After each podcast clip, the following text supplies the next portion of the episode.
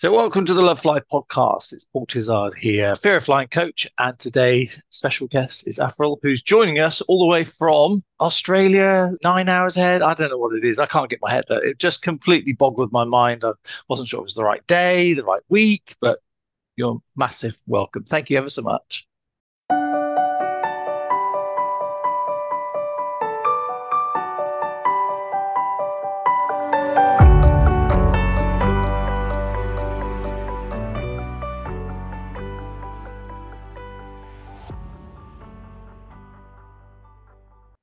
Oh, no, thank you for having me, Paul. I'm really excited to be on this podcast. Thanks.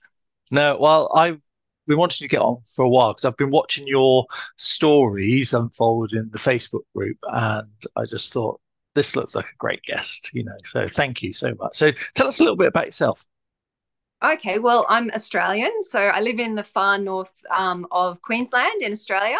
I'm in my early 40s. I'm a mum to four children, um, and three of them are teenagers. So that keeps me very busy. Yeah, but. Um, my littlest fella is in um, primary school.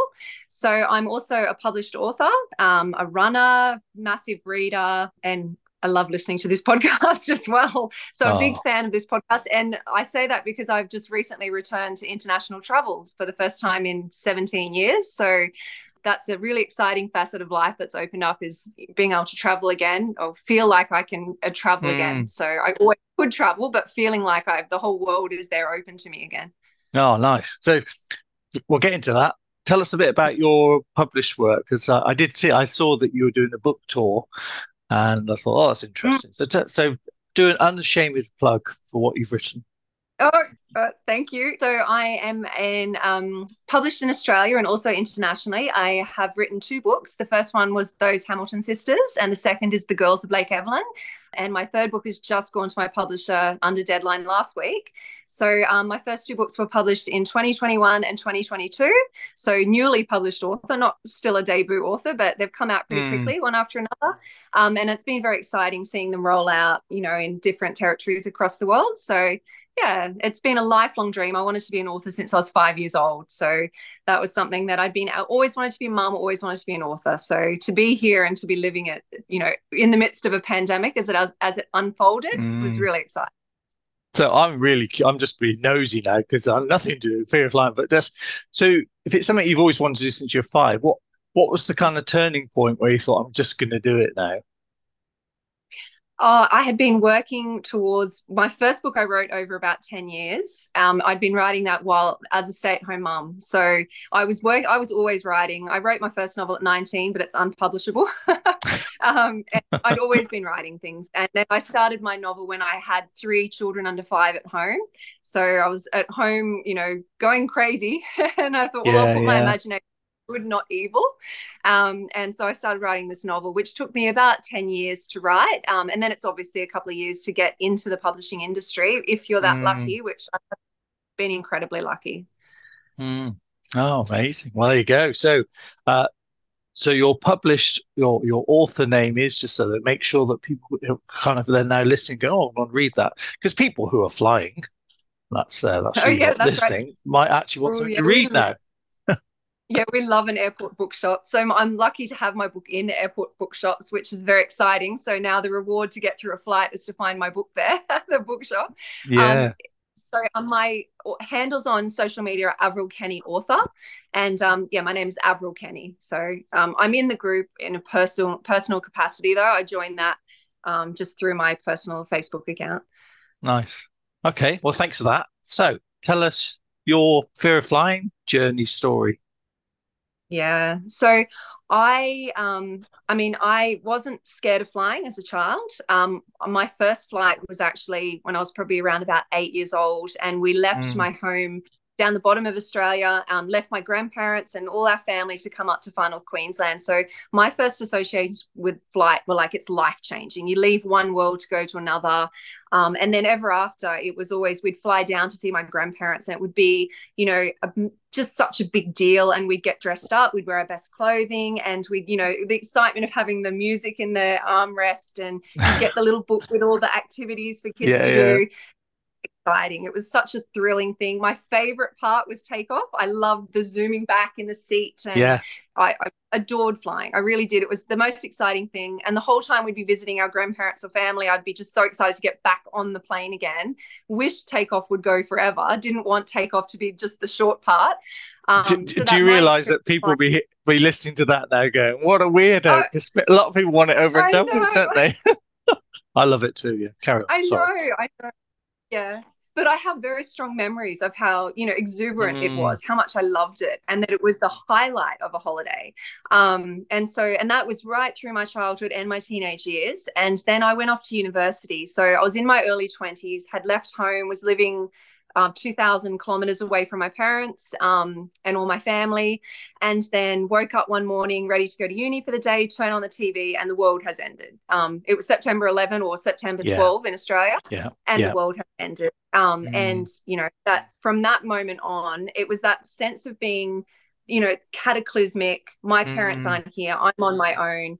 And then to get back to them, I either had to drive for two days straight or would have to fly. And I'd been flying to and from uni all the time without a problem. And it was just from that moment on, it was this sense that, wow, you know, flying was inherently dangerous rather than exciting. So I always feel that excitement and fear are kind of the same thing in a way. Mm. You know, you, when you feel excitement, it often feels like fear. And so it was almost like that great excitement I had for flying just flipped to fear. And all of a sudden mm. it was like this terrifying thing. Um, and so from so I was in my early 20s, and from that time on, I just dreaded, feared, you know, I would do anything I could to get out of flying. I would drive for two days straight um, home to my parents. I we took a train once home from uni, um, which is like a massive trek on a train. I would do anything to get out of it. I would, you know, try and get out of opportunities that were exciting. Um, would want to only travel to places on holidays that I didn't have to fly to. Um, then I had my first child, and there was just this one little blip there where um, oh sorry before that we i got married and um, for our honeymoon i was trying to think of a way to go overseas without flying how, how i could get mm. somewhere without flying. And i researched my honeymoon for months and months because i wanted somewhere that i knew i was taking the safest airline the safest flight. You know i had to if i if it looked like i wasn't going to get a plane i wanted i would note we're not going to do that one. Um, and we finally booked a honeymoon to phuket thailand and then the great irony was that three days before our honeymoon, a tsunami wiped out our resort in Phuket. So we didn't actually take that flight overseas. Um, it was going to be my first ever flight overseas, and I didn't get to take it because of a tsunami. Oh my goodness! So um, I got to. I know. So I got to put. It. You must have thought. So let's just pause for a moment. So we so we got yeah. your first trigger, which is September 11th, September 12th to you. Uh, that was a massive moment. And then you've also got this thing where you've done all this prep I mean, I'm not laughing because it's because it's very tragic, but just the fact that you've done all this prep and then all of that's just gone out the window because of some other things completely out of your control.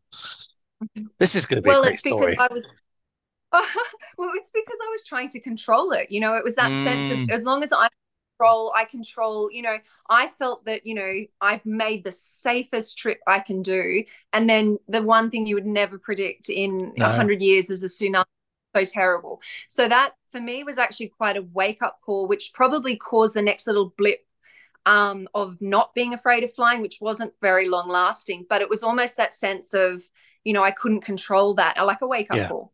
Yeah. Um, so then I had my first child in short order. And when he was only um, a little baby, my whole family decided to go to Europe and had this big, massive family trip together. It was my parents, my younger siblings, everyone was going. And it was just something about that. You know, I was still in that crazy head mode of a new mother and I was sleep deprived. And I just, it was almost like I forced myself to think, well, what would I feel like sitting here at home with everyone overseas without me? And mm. I, I just this of I can do it. And because I was so focused on my baby, it was he was my first, so it was all so overwhelming. It was like I was able to focus on him enough to get through it. So um, we went over to um, Italy and France, and we had a three week trip overseas. And I didn't feel afraid on the flight. I was so focused on, you know, his ears not hurting and him not screaming the plane down, which yeah, he did yeah. scream the plane, not quite literally down. Um, so you know, I I was able to get through that as a mother, focusing on being a mother, and then that was it. After that, mm. I just I, the the you know, because I wasn't flying frequently as a as a mum with lots of babies coming in quick succession, I just didn't fly. So then I became more afraid. When I had to fly, I would white knuckle my way through it. I'm not someone who would have like an outward panic attack because I'm quite mm. I will hide my fear no matter what. And yeah, I'm quite yeah. good at looking very steely and and in control. But I would just I would think as we were taking off, this is it. I would have my little rituals where I would wear my safe necklace that got me through pregnancies and births. I would be um saying a ritual little mantra in my head. I would even have like a little piece of white chocolate, and I had to have a piece of white chocolate. So the last thing I tasted on earth was something nice. Like it was very, wow. it was, you know, it was quite what was it tell, my... Oh my goodness! I mean, this is great. Okay, so I mean, obviously, I'm glad that you're rid of all that stuff now. I'm assuming you are, but oh, yeah. what was your little mantra then, if you don't mind? Oh no, not at all. Um, so as as we would be screaming down the runway, I would be saying, "Dear God, go with us." And it was this uh, idea uh, that uh, we, whoa, whoa, whoa, as we were screaming down the so this is this the aircraft or you? No, this is the aircraft and me. No, no, I was screaming in my head though. Just thought it was an interesting choice of word, you know. well, you know, it's always that feeling of power that as a child enchanted me, as an mm. adult made me feel powerless, that I was yes. just hostage yeah. in this. Yeah. yeah. Um, but so I had lots of little things that I had to do. And it was this idea that if I didn't, you know, pray for the rest of the flight that we might not get up. You know, it was my job to make sure that we were all wow. safe and that we had a higher power going with us. And mm. yeah, um, Gosh, that's so exhausting. It was, yeah. But again, from that, um, you know, I'm still a mother sitting there with young children, and from the outside, it looked like I was in control. I really, really was very steely about not trying to let my children know that I was afraid. Um, but you know, my children, I my little boy had a plane to prepare him for a little toy plane, and he'd play crashing the plane and things like this, and then Helpful. I'd start thinking, oh no, he knows something, you know. So it was very much a head oh, game. Oh, you know, it was a, yeah. intrusive thoughts, um, lots of intrusive thoughts and imagery of terrible things. And then there just something would happen to come up in the news. And so, of course, I'd go down the rabbit hole and I'd read every terrible thing and I'd picture myself in that scenario and you know, and how mm. awful that was going to be. And, and a lot of it was guilt that I was taking my children on a flight with me. And I thought, well, if something happens, I've taken them on this flight. So um, yeah, pretty much tried to avoid it. If I could fly less than once a year, I would. Um, I did things like heavily pregnant with a child, drove for two days straight. You know, I was over 30 weeks pregnant and we drove down to a wedding because I would rather do that than be on a plane, even though mm. the doctor cleared me to fly. Yeah. But yeah. I would do anything to avoid it. So um, this continued on, you know, right through, and the, just the idea of going overseas was it was really inconceivable. I thought if, mm. I, and I also dreaded the idea that something might come up one day that would force me to have to do it against my will. So, and I was lucky that I didn't know anyone really overseas that would force me to go overseas. Um, and then so as I got entered the late 30s and my book was coming really close to achieving that dream of being published, all of a sudden it started to occur to me well, if I get published and if I'm not if I'm actually published by like a not a self-published, not self-published, a publisher in Australia or overseas, they might want to meet me and I might have to go on like a book Uh-oh. tour. Yeah, yeah. And so there's one side of my head that's thinking, you know, here's my dream. Ever since I was five years old, I want to be a published mm. writer. I want to go and share it with the world and there's that side of me and then there's the other side thinking but would they put me on a boat? Like how, how would i get overseas or how would i get all the way down to sydney you know? Would and then I, it was do i have to leave my family to do that? Because i don't want to leave my family because something might happen to me on the plane and then i've got to anyway so these things were you know this duality there. Quite um, a sort of elaborate process going on. Crikey it is. Yeah so then um, 2020 came along and my book was actually i was given a two book deal at the start of 2020 just as um, the world was going into lockdown. Mm. so obviously um, then i had a year before the book was going to be on shelves but you know so i've got this two book deal. I'm becoming a published debut author and and then I didn't have to go on a book tour. I didn't have to go anywhere. I couldn't fly to meet my agent. I couldn't fly to meet my publisher. I just couldn't go anywhere. So everything was luckily like this on Zoom, um, YouTube, and Skype, and you know I didn't have to leave the comfort of my home, um, which was also annoying with teenagers here. But um, I didn't have to go anywhere. So you know I got to kind of avoid that for a couple of years, and then once everything started opening up again, by then I had my second book out in the world, and um, I'm published by Bonnier Books UK. So the book came out in the UK about six months later each time.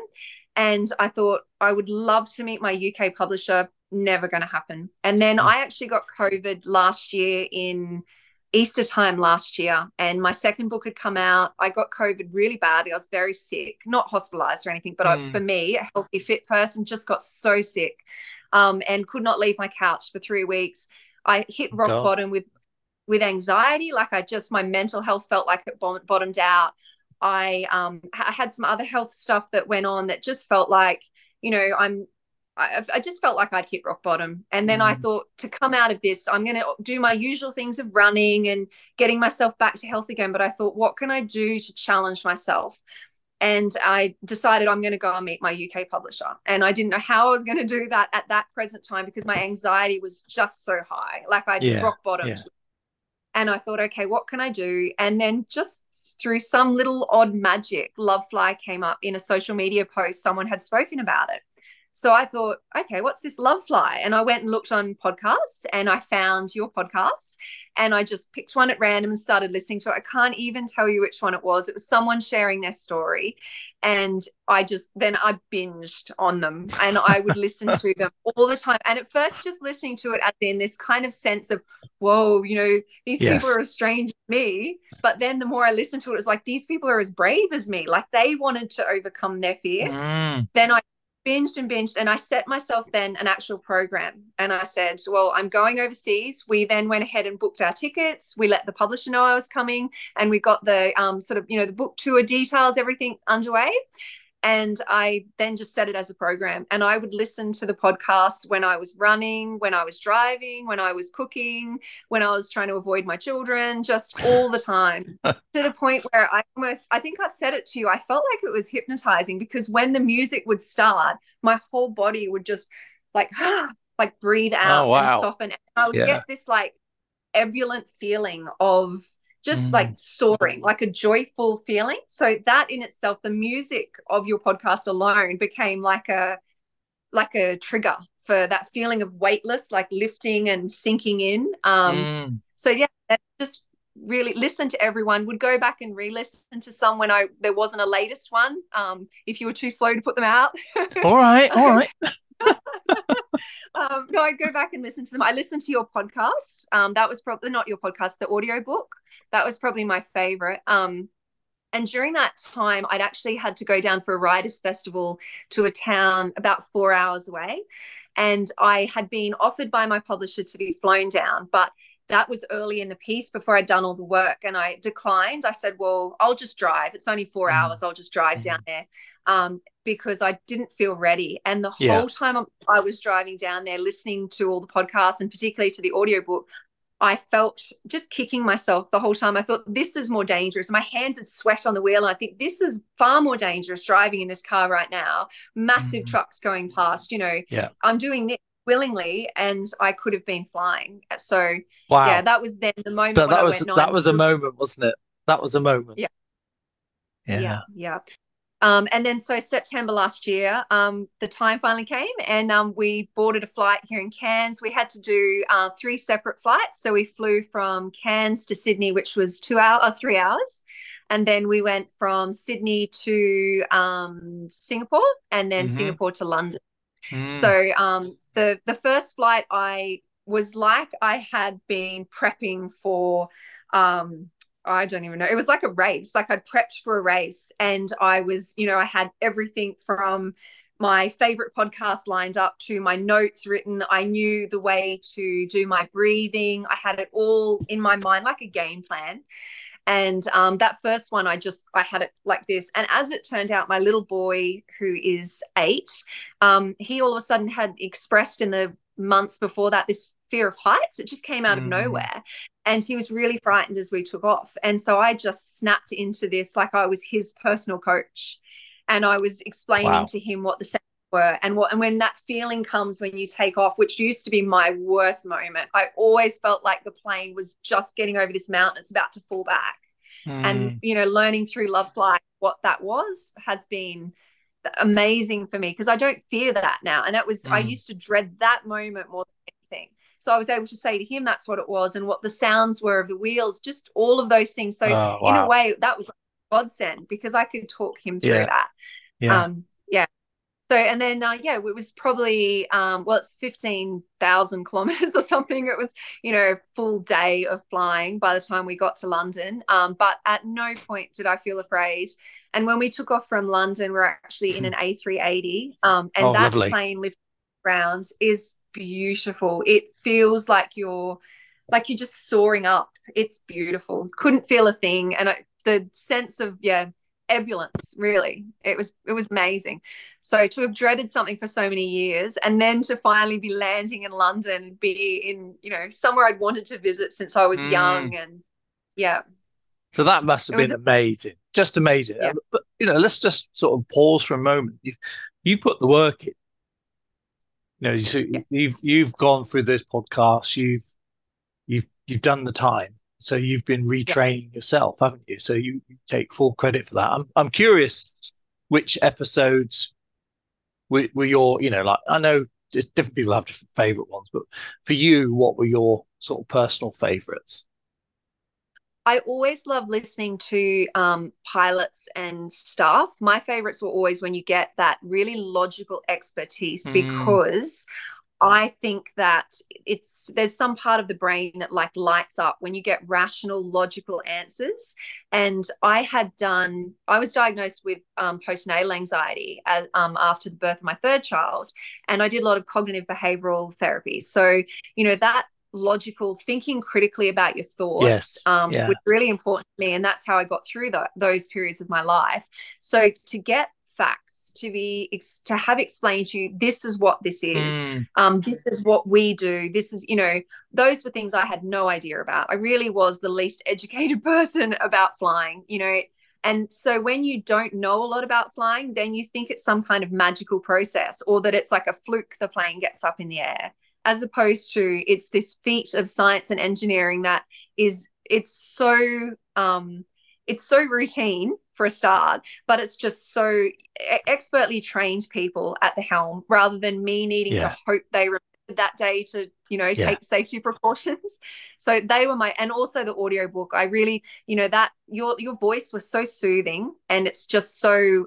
perfect pacing i rush a lot when i talk and um i tend to listen to things on a fast speed but that's one thing i would just listen to at you know the proper pacing and it was very soothing and yeah my brain lights wow. up with all the facts. i love it yeah wow that's uh that's a little bit overwhelming, but thank you. I I really hated doing the audio. I've, when I did the audio, because the original plan was I was just going to do an audio book. I wasn't going to write it up, and then I I thought, well, I better I suppose I better to write it up as well, and mm-hmm. and then I thought I was going to ask a friend to read it out, but then I thought well, I've I've been talking about this for years, so I'll, I'll do it. But it was cringe, and I couldn't bear to listen back to it. So I'm glad it it oh. sounded right. Yeah, I don't oh, have you ever listened to yourself? I don't. No, I, well, try, I try I not to. Yeah, I do a lot of interviews and I can't watch myself back, or I, I can give it six months and then watch it back. So I don't yeah. think either of us will watch this back. no, well, I've well the great thing about the video is when this goes onto YouTube, uh, yeah. I, don't have to, I can't edit this. It's just as it is. When it comes to the audio yeah. side, then I listen to it very differently. So I will probably just but yes. you're a very clear speaker. I, I, don't think there's anything I'll need to edit. So the only bit I ever edit is just like if people there's a massive gap, but there's been none of that. It's been really really good. So so the, the, the episodes you like were the ones with the pilots. It sounds like and the crew, those yeah. sort of the logical stuff. Yeah. Okay, yes. that makes sense. And just, yeah, yeah, and I mean, on. I I I couldn't really pick a favorite episode because I loved all of them. I, I liked having, you know, the ones where you would listen to someone's success story, because you get to hear their fears to begin with and you get to hear you see the evolution. And even i remember one of the ones i listened to last year coming home from townsville and i can't remember um, your guest i'm afraid but she was speaking before she'd overcome her fear. And that actually i found that very powerful to hear someone still in that stage where they hadn't taken the flight mm. and they didn't know if they could overcome it. Um, I, that even that was really powerful. It's you know it's like when you go to some kind of group therapy, I suppose, but we never meet each other. And you can hear each other's thoughts and feelings just to know that you're not alone um, in mm. the way mm. that you think about things. Um, but yeah, I, I, always loved hearing, you know, things like I was always afraid. Um, I guess a lot of it for me was once you get on that plane, you know, you can't you can't get off again. That that's it. I'm trapped in this decision. And a lot of it for me was that idea that I've got to commit to it and that I won't be able to backtrack. So I always knew that I would not be someone who would be able to run off a flight. Um, that's just my nature. That even if I thought it was a doomed flight, sorry for trigger, you know, trigger warning there, but if I thought it was a doomed flight in myself because of the state of mind, I would still not take myself off it. Um, and that you know so i knew that once i'm on there that's it i'm on. I'm not going to ever take myself off. And so it's you know hearing that a plane if there's a medical event for example well actually a plane will divert for that you know it's mm. it's, it's it was ignorance in my my point of view. I thought well once you're on there that's it. That it you know that flight goes up and it doesn't come down. And if something bad happens that's it. And you know it's just even learning that that they they know yeah. at all times where that they can divert to in the case of a medical emergency. So just things yeah. that uh, once you know them, it, it helps immensely. I find. Yeah, that's good. I'm. Yeah, I think a lot of it is you do feel this this sort of sense of this is just a thing I'm locked into, but actually the fact that everyone's you know we've all got when we're flying we've all we're all on the same aircraft so we you know we've all got the same goal. We want to take off and land safely, and you know, so and it's yeah. just having that sort of think, thinking about that. So I'm interested. Yeah. Mm. What happened to the white chocolate? Did the white chocolate make it? Did it make an appearance, or has that been put away now? No, no, I don't do the white chocolate anymore. no, so those kind of morbid thoughts that I would have, thankfully, I don't have those anymore. I no longer think of it as this is my final night's sleep before I go on the plane and this is my mm. final walk to know, I I was very um I really put a lot of work into sustaining those. Yeah, you're very you know, good. Really yeah those negative thoughts. So i always say i put my imagination to good not evil when i write because i have a really vivid imagination. And so mm. sometimes i think it's just that capacity to really put yourself in a situation. You know if someone watches a movie where it might be a plane something happens they can just watch it enjoy the excitement of it or the thrill and then turn it off and forget it. Whereas for me i'll just dwell on that. You know i've got to imagine every scenario. So for me not torturing myself anymore with that kind of stuff. I know what news articles to avoid. I know what movies not to watch because you know there's all of that it's actually it's just tapping into that part of the human psyche that loves that you know the submarine on the bottom of the ocean in the titanic. We you know it captures the human imagination and mm. i know what sells and so i know to avoid that now. So and i don't do it to myself. I don't sit there and, and go through these terrible scenarios in my head anymore yeah, that's really interesting. I think I, have really enjoyed the sort of the journey that you've taken us on here, and I, and I love that moment where so you've done all the work. It's amazing. You had all these rituals that kept you safe.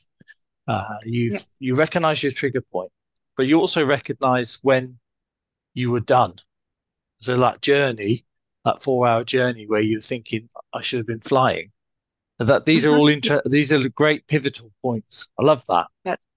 Yeah. And, and also my son, my 17 year old son started, um, got his L plates this last year.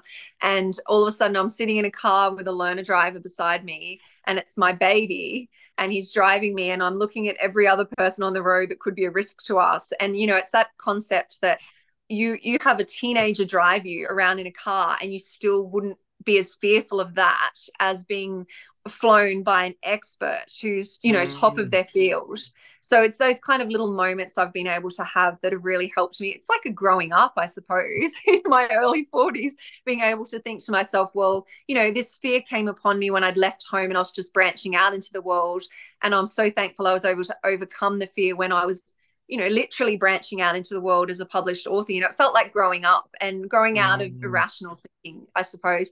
And I couldn't do that if I didn't have the education that you were able to give us. So it's, you know, it's understanding those processes behind the scenes and also understanding how common it is and that you know people on that plane know how to deal with someone who's afraid of flying too yeah oh that's you, you're you're like the best alpha ever so so on that note, then, if you were to say, right, okay, from having listened to all the podcasts and done your own process, and you've done a lot of work yourself, what advice or tips would you give to somebody else who's listening? Go, yeah, yeah, it's okay for you.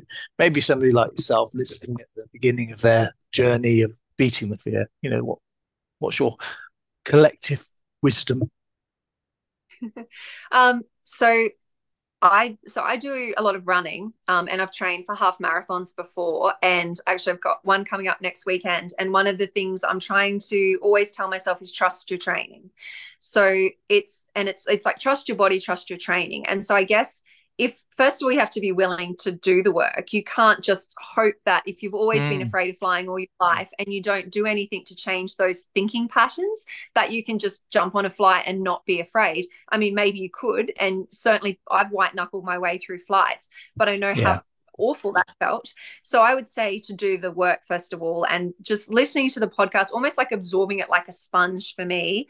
Um, then I could trust that that was there and I would be mm. able to have come back to me in my head and I would hear a noise and then I would be able to relate that to the corresponding podcast or information that I had learned. So I would say to trust your training. Um, in that, you know, when you when you're preparing to take that flight, it's to trust that you have um trust what you've learned and what you've hopefully applied just with things like breathing challenging thinking patterns so you know, if you're always going around being mean to yourself inside and saying these things like, I can never fly and it's too scary and, you know, I'm going to make a scene, I'm going to embarrass my family. If you're saying all those mean things to yourself, um, you're just beating yourself up, you know, and you only yeah. make yourself feel more afraid. It's really mean the way we are to ourselves, you know.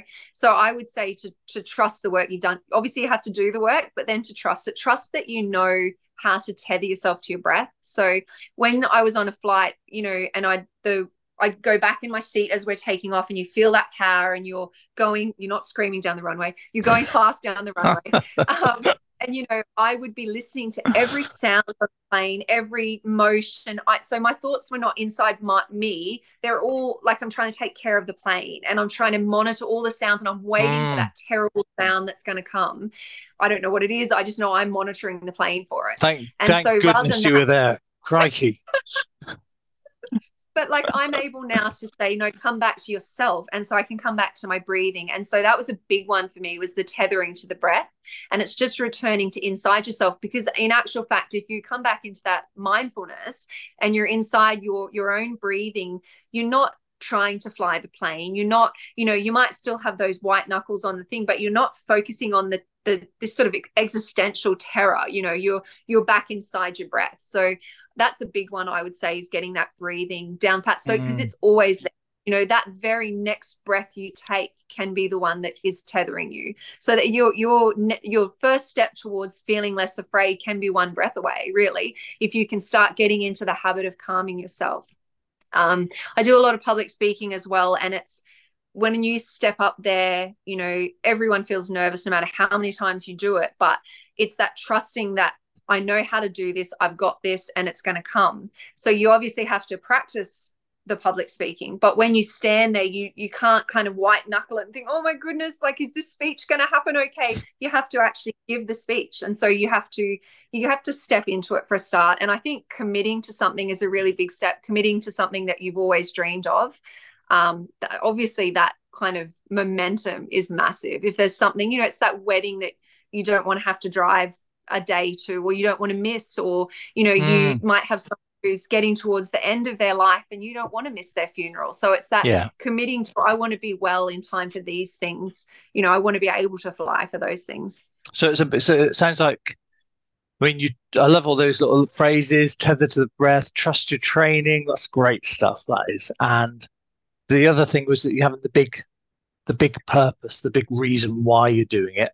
There was another thing that you said, which I, I, I totally agree with, was about and I often see this in the group actually, is that people will come on and say, "Oh, I'm really, really scared," blah blah blah. And that's fine. That's that's what that's the purpose of the group.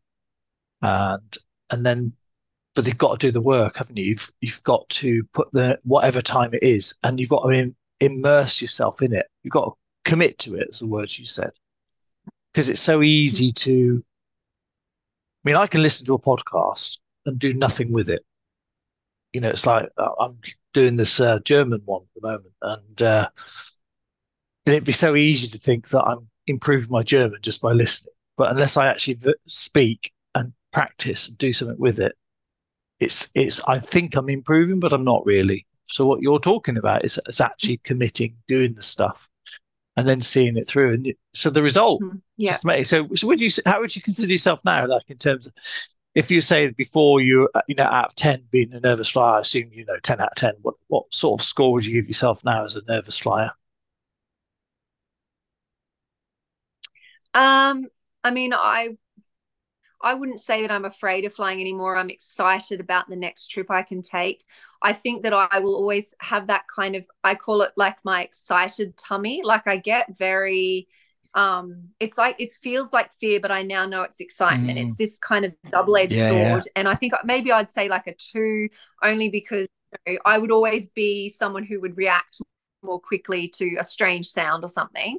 But I would say that I'm excited. I wish that I had the funds and the time off to be able to fly all over the world. I feel like now the world has opened up to me. Um, and that's a gift that you and your podcast have given me that I can't even tell you how much that means to me because now I feel like yeah the world's open up to me. So and also the support from everyone in the group it cannot be overstated. You know i had people who were tracking my flights for me um, and you know i didn't know really how i was going to go. I was going to trust my training but i didn't mm. know how i was going to go flying so many hours, like a whole day of flying, and having people there tracking the flights from all over the world. That was really that's something that's really special that people do for one another once they kind of you know get to know each other.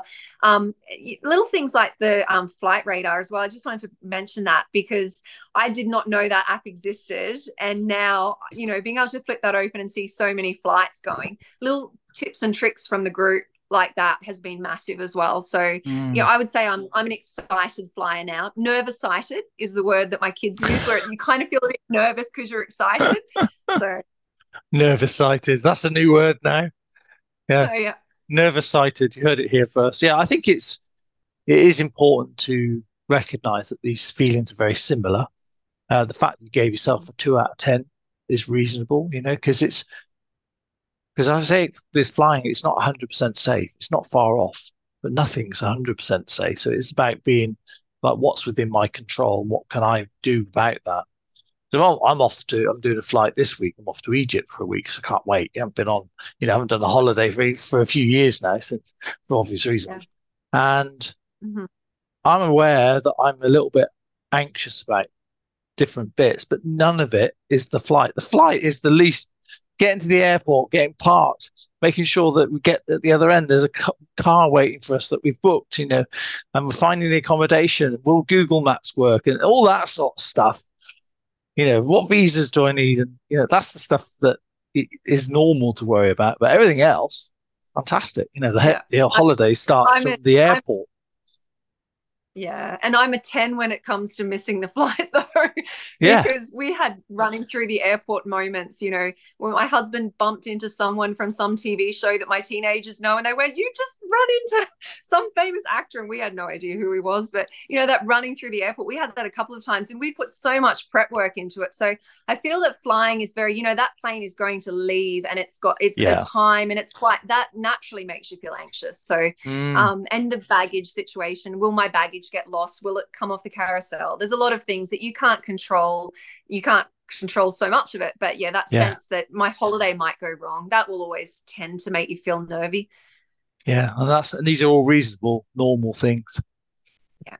So you definitely sound like a, an ex nervous flyer. Amazing, Averil. Absolutely amazing.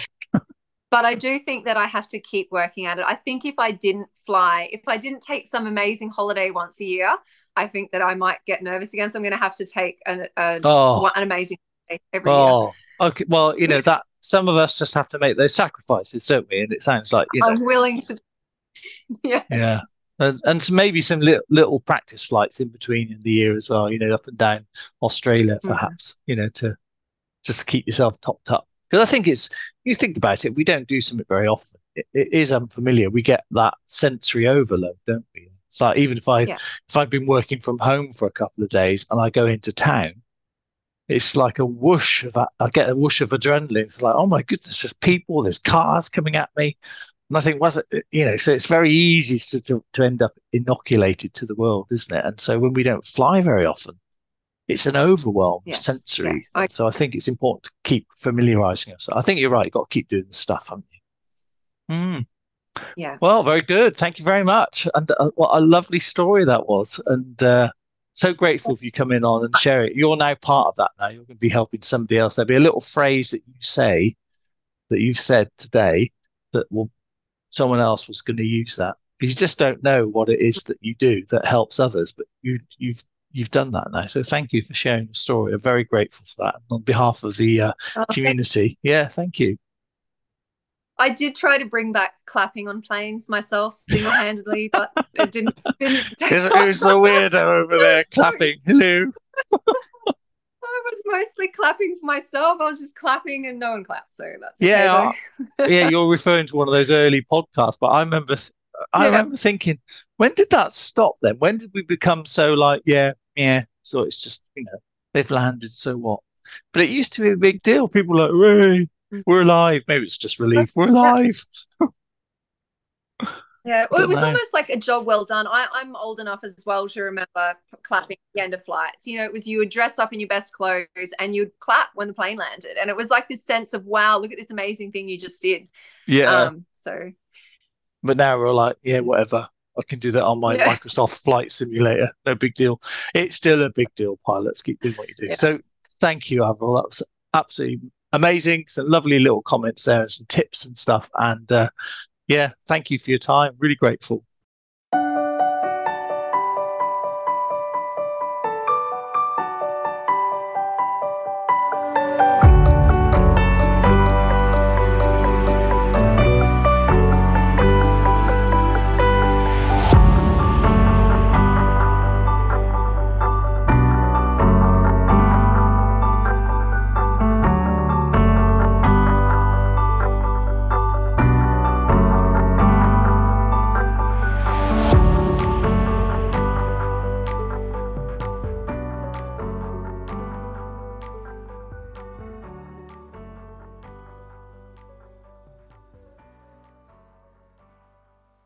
Thank you for listening to the Lovefly podcast. I hope you found it useful. Now, as always, if you need any extra help, please join our Lovefly Facebook group. You can also follow us on Instagram at Lovefly Help. And also, if you go to our website, which is lovefly.co.uk forward slash shop, you can see other ways that you can get some help. Thanks for listening.